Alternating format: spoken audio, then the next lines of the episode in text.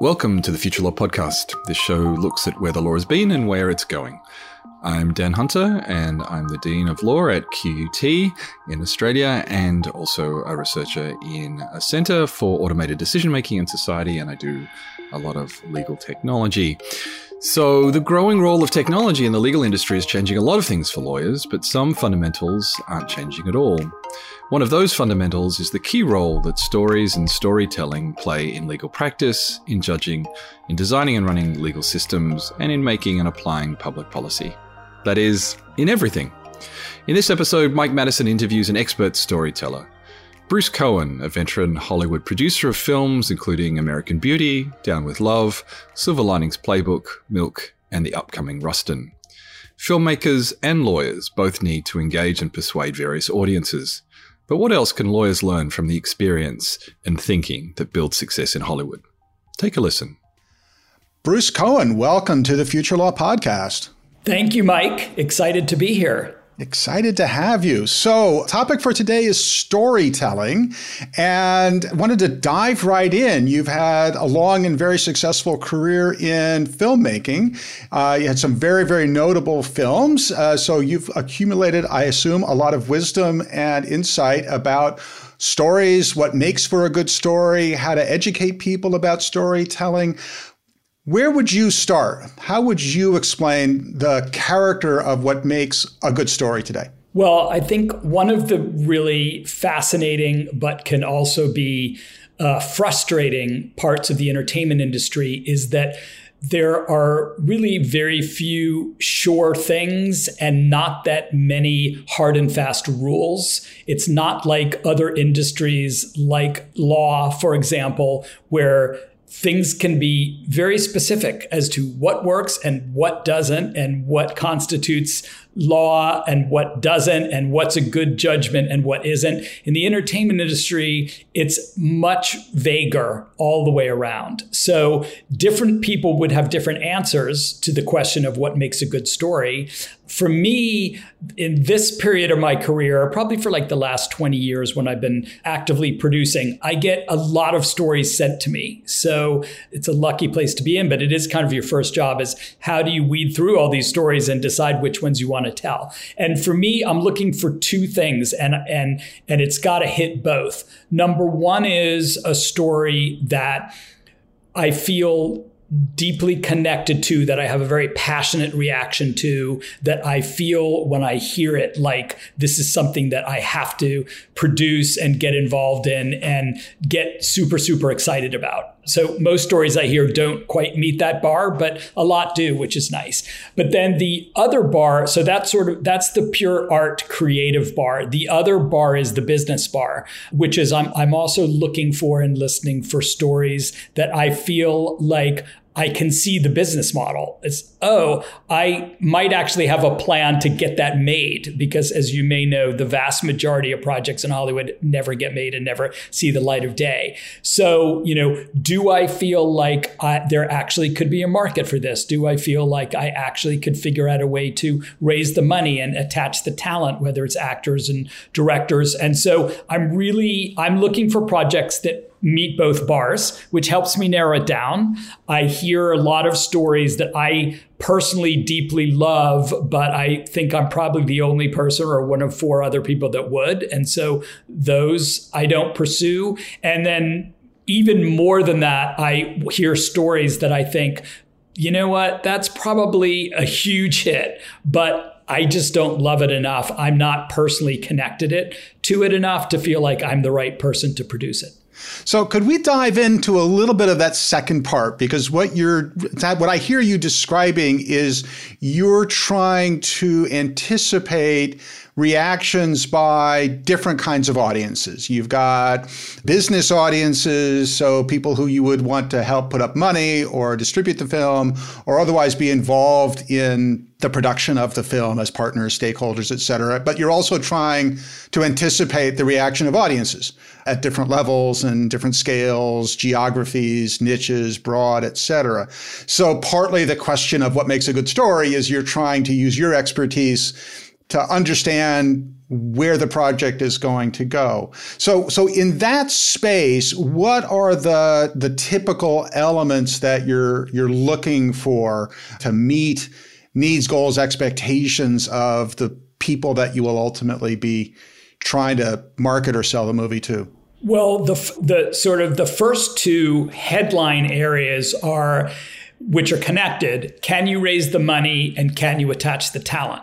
So that's really, in some sense, even before you start thinking of who the audience is going to be. But the people that you're going to for the money, they're already thinking about who the audience is going to be. So their thoughts are sort of doing that for you. And by talent, that can be it depends because different projects come in in different conditions sometimes it's a writer who's submitting something that's already been written, in which case you don't need a writer. Sometimes it's a director who's already found a project, in which case you don't need a director. In some case, it's actually an actor who's found something that they want to do, so you don't need that. So it's always some combination of writer, director, and cast. Who do you have already and who do you need?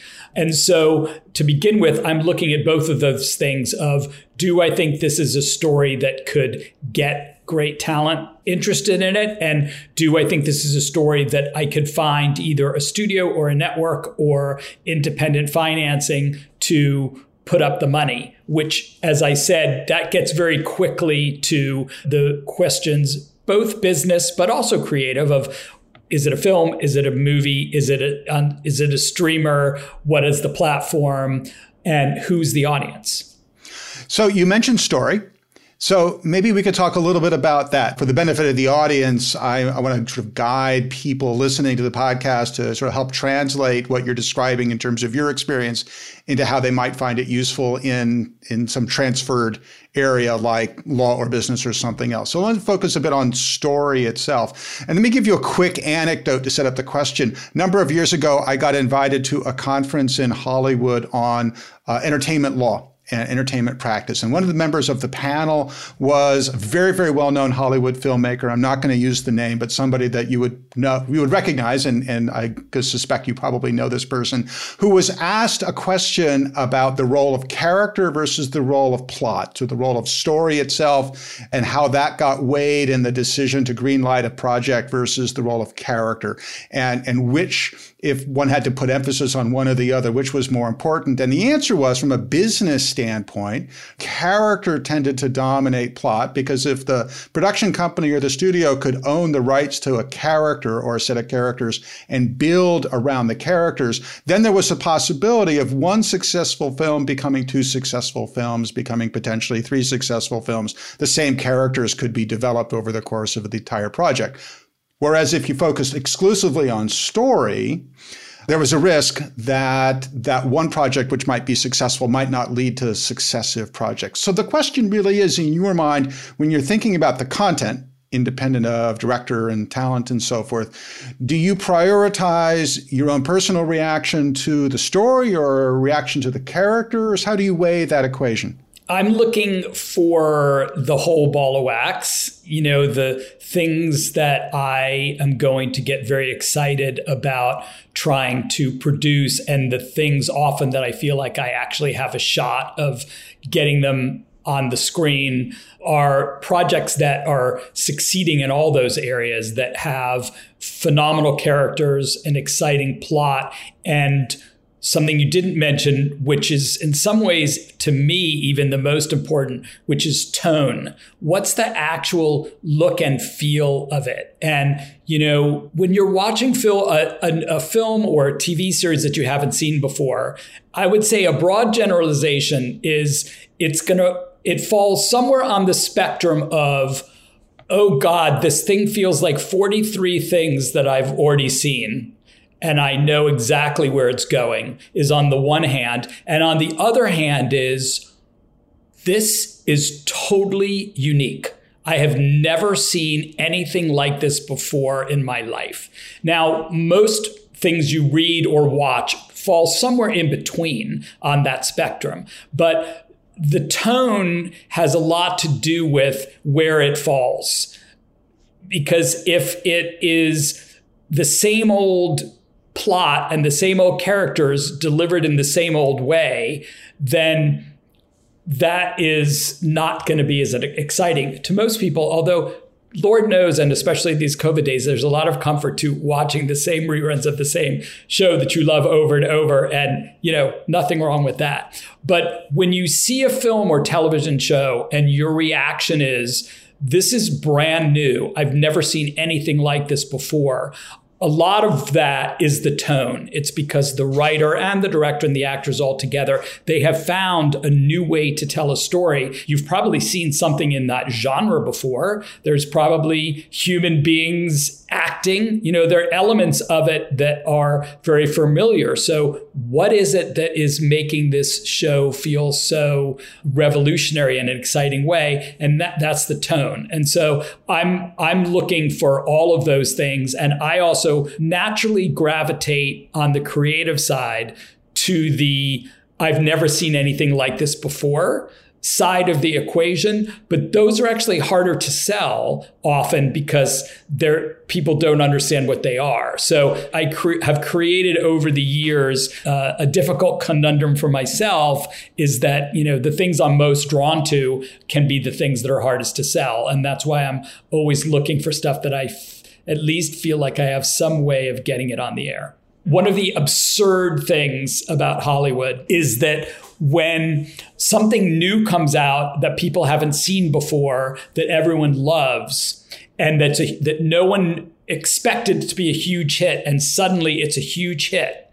The very next thing that happens is every single other studio wants to make a copy of that movie and put it out in the marketplace. And it's to me always such a silly logic gap because the exact reason why that movie was a hit is because people thought it was unique and original and they hadn't seen it before. So, how does it make business sense to turn around and try and copy it and put out another movie that seems exactly like that? But it happens all the time. And sometimes the first or second copy will actually do some business as well because people are, you know, they like this new form of whatever it is. But then invariably, by the third or fourth time, the audience rebels because the whole thing they liked about it was its originality. Yeah, so I mean, I can't explain obviously the, the character or the pattern that you just described, but when I was listening to your account of your decision making, I'm thinking, well, there's an inherent riskiness to the combination of elements that you're looking for. If you're looking for something that's distinctive and unique and never really been seen before, by design, it's difficult to predict whether that's ultimately going to be saleable, whether that's ultimately going to be successful. So, in a way, if it turns out to be successful, it's not surprised that everybody else piles in because, aha, we're in a risky business. We don't know what works, but that one worked. So, we're going to double down on that model because we've mitigated our risk. I, I, hear there's a little bit of an analog to this for the lawyer who is trying to figure out whether to make an edgy, cutting edge, novel argument in court as opposed to making an argument that's amply supported because it's well backed up by precedent and tradition. And that type of reasoning has, has always worked in the past. And every lawyer, uh, particularly litigators and trial lawyers, are always thinking how far to push the envelope, how far do they need to push the envelope, how far can they afford to push the envelope in, in testing the edges of the law. Hardly a perfect analog by any means, but well, I, I, think it's pretty. I think it's pretty good, and I, I, have another one for you, which is I do think that when you're talking about writing and presenting your brief, and my dad was uh, is a lawyer, so I grew up knowing a lot about the law and how that all works, and it's always been a um, fascinating area to me. And actually, there's a lot of I deal with a lot of legal issues in the entertainment industry, not surprisingly. So it's p- part of producing is you've got to know your legal side of things as well. Oh, yeah. But to your discussion about story, we cannot underestimate the power of storytelling. And nothing changes hearts and minds as well as a good story. And a director who you've probably heard of, whose name I will just go right ahead and drop on your program, who I came up working for when I was first starting in the business and have worked for over the years, is Steven Spielberg. And one of the many, many, many, many, many brilliant, wonderful things that Steven either said to me or I heard him say that has really stuck with me and that I think about all the time is you have to entertain.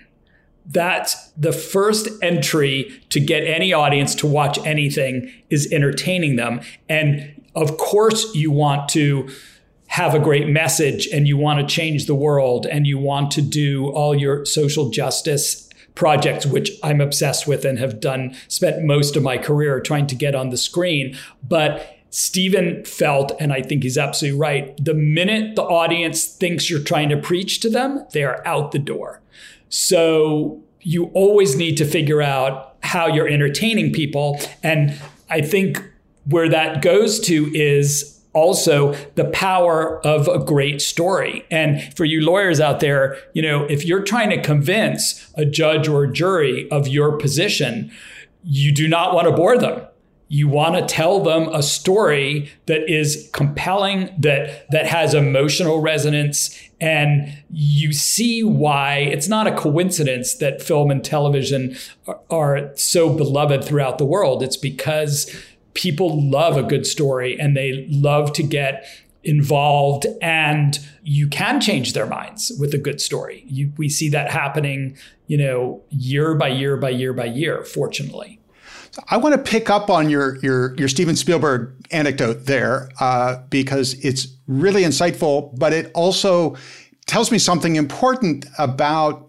this process, which is how you learn to become a storyteller. I think Steven Spielberg is somebody who a lot of us who are just movie lovers and have been watching movies forever, we come to a Spielberg movie or name a number of other Hollywood directors and producers, and we think, well, that person is extraordinarily gifted. Just per se, just gifted, and in effect was born that way. And we just are blessed to have the opportunity to watch and experience the products of their imagination. But I am intuiting, and part of what's in your anecdote is confirming that Storytelling is a skill. It's a skill that can be taught. It's a skill that can be learned. You learned it in part from your apprenticeship with Steven Spielberg. So I'm wondering if you could talk a little bit about how one goes about teaching or how one goes about learning the processes and arts associated with storytelling. And I'll ask you to maybe think about it in terms of how you might be paying this forward yourself to junior colleagues, mentees, other people that you are currently collaborating with in your career today?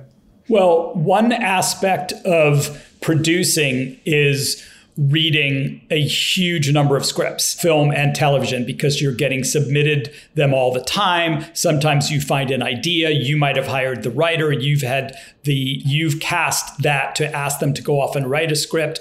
You've loved, fell in love with the play that you're turning into a script or an article. But however it's happening, what the the product that you need before you can get it on the air is a script. So as a result, I am reading a huge number of scripts, at least 10 a week, maybe more. And that adds up over the weeks and the years. And I think that's probably for me, and I think for a lot of other producers, that's sort of the best crash course in storytelling you're going to get and that's how i learned what a good story is is just by reading script after script after script after script and eventually you get to a point where you just have a very instinctual feeling for what's working, what isn't. And that can be, you know, that scene by scene, that's line by line. You know, a great script they make it look easy because writing a great script is impossibly hard. And I am in awe of writers who have the talent and are able to do it. But being able to write a script that creates an actual world that makes sense that you understand that you're in and that you're enjoying being in is a huge task. And most scripts I read fail at that, you know, and, so in that sense, it can be pretty, it's pretty easy to get to weed out the first batch because unfortunately it isn't working as as a whole. But then the scripts that succeed you really can start seeing, you know, what works and why it works and how it works and when it works and where it works. And you start learning over the years what a good story is. And you start being able to really help writers by giving super good notes. For me, if I don't like the script, I I can't really give good notes. I just, I'm too frustrated. And unfortunately, I have nothing really to say other than I don't like it. But if I like a script or I love a script, it's usually very clear to me as I'm reading through what's working, what isn't, the areas where improvements can be made. And I can always tell when I finish a script, like the better the notes I have and the more helpful they're going to be and the more excited the writer is to get them, the better the script is and the more I loved it. It's kind of like a mind meld. You know, I feel like uh, I understand what the writer was going for and I've had this idea to get them there in even a better way than maybe something they had thought of at that, so far. One of the things that I'm hearing, which is really interesting to me, is, as you say, the process of repetition. What I am reflecting on in my own mind is when I teach law, particularly when I'm teaching early career law students and early career lawyers, I remind them that yes, you have to be very careful and attentive to the specific details of whatever the transaction might be or the lawsuit might be, but there are patterns there are patterns, and lawyers, like other professionals, have to understand that the world sometimes comes in recognizable patterns. And as you have more experience and you do more reading, you learn to recognize the pattern. So once you recognize the pattern, you can say, aha, there's a certain type of contract lawsuit, or there's a certain type of business deal, or there's a certain type of copyright infringement. What I'm hearing in your description of your experience is that you are training your mind both to recognize patterns in the scripts that you're seeing and also to recognize what's not the pattern, right? When something breaks the mold and then stands out positively or negatively because exactly it doesn't meet standard expectations of a genre. Have have I have I heard you right? You absolutely have, and you know, what that made me think of is is a sort of a very specific example of that, which occurs to you as you're reading a script. Is where am I in the story? And a good script, you're just with it the whole time. Nothing is throwing you out and you're not wondering or worrying about where this is going. You don't care, you don't know where it's going potentially, but you don't care because you're you're on a you're on a journey. It's almost like a amusement park ride that you've gotten on and it's going to take you to the end in a fun way automatically. But that's very rare and it's actually very hard and most scripts, invariably at some point, you don't know where you are in the story. You're like, what is happening right now? Who's doing what? What are the different characters? What are their roles? Am I halfway through? Am I a tenth of the way through? Is this ending? And you can't tell. That's not good.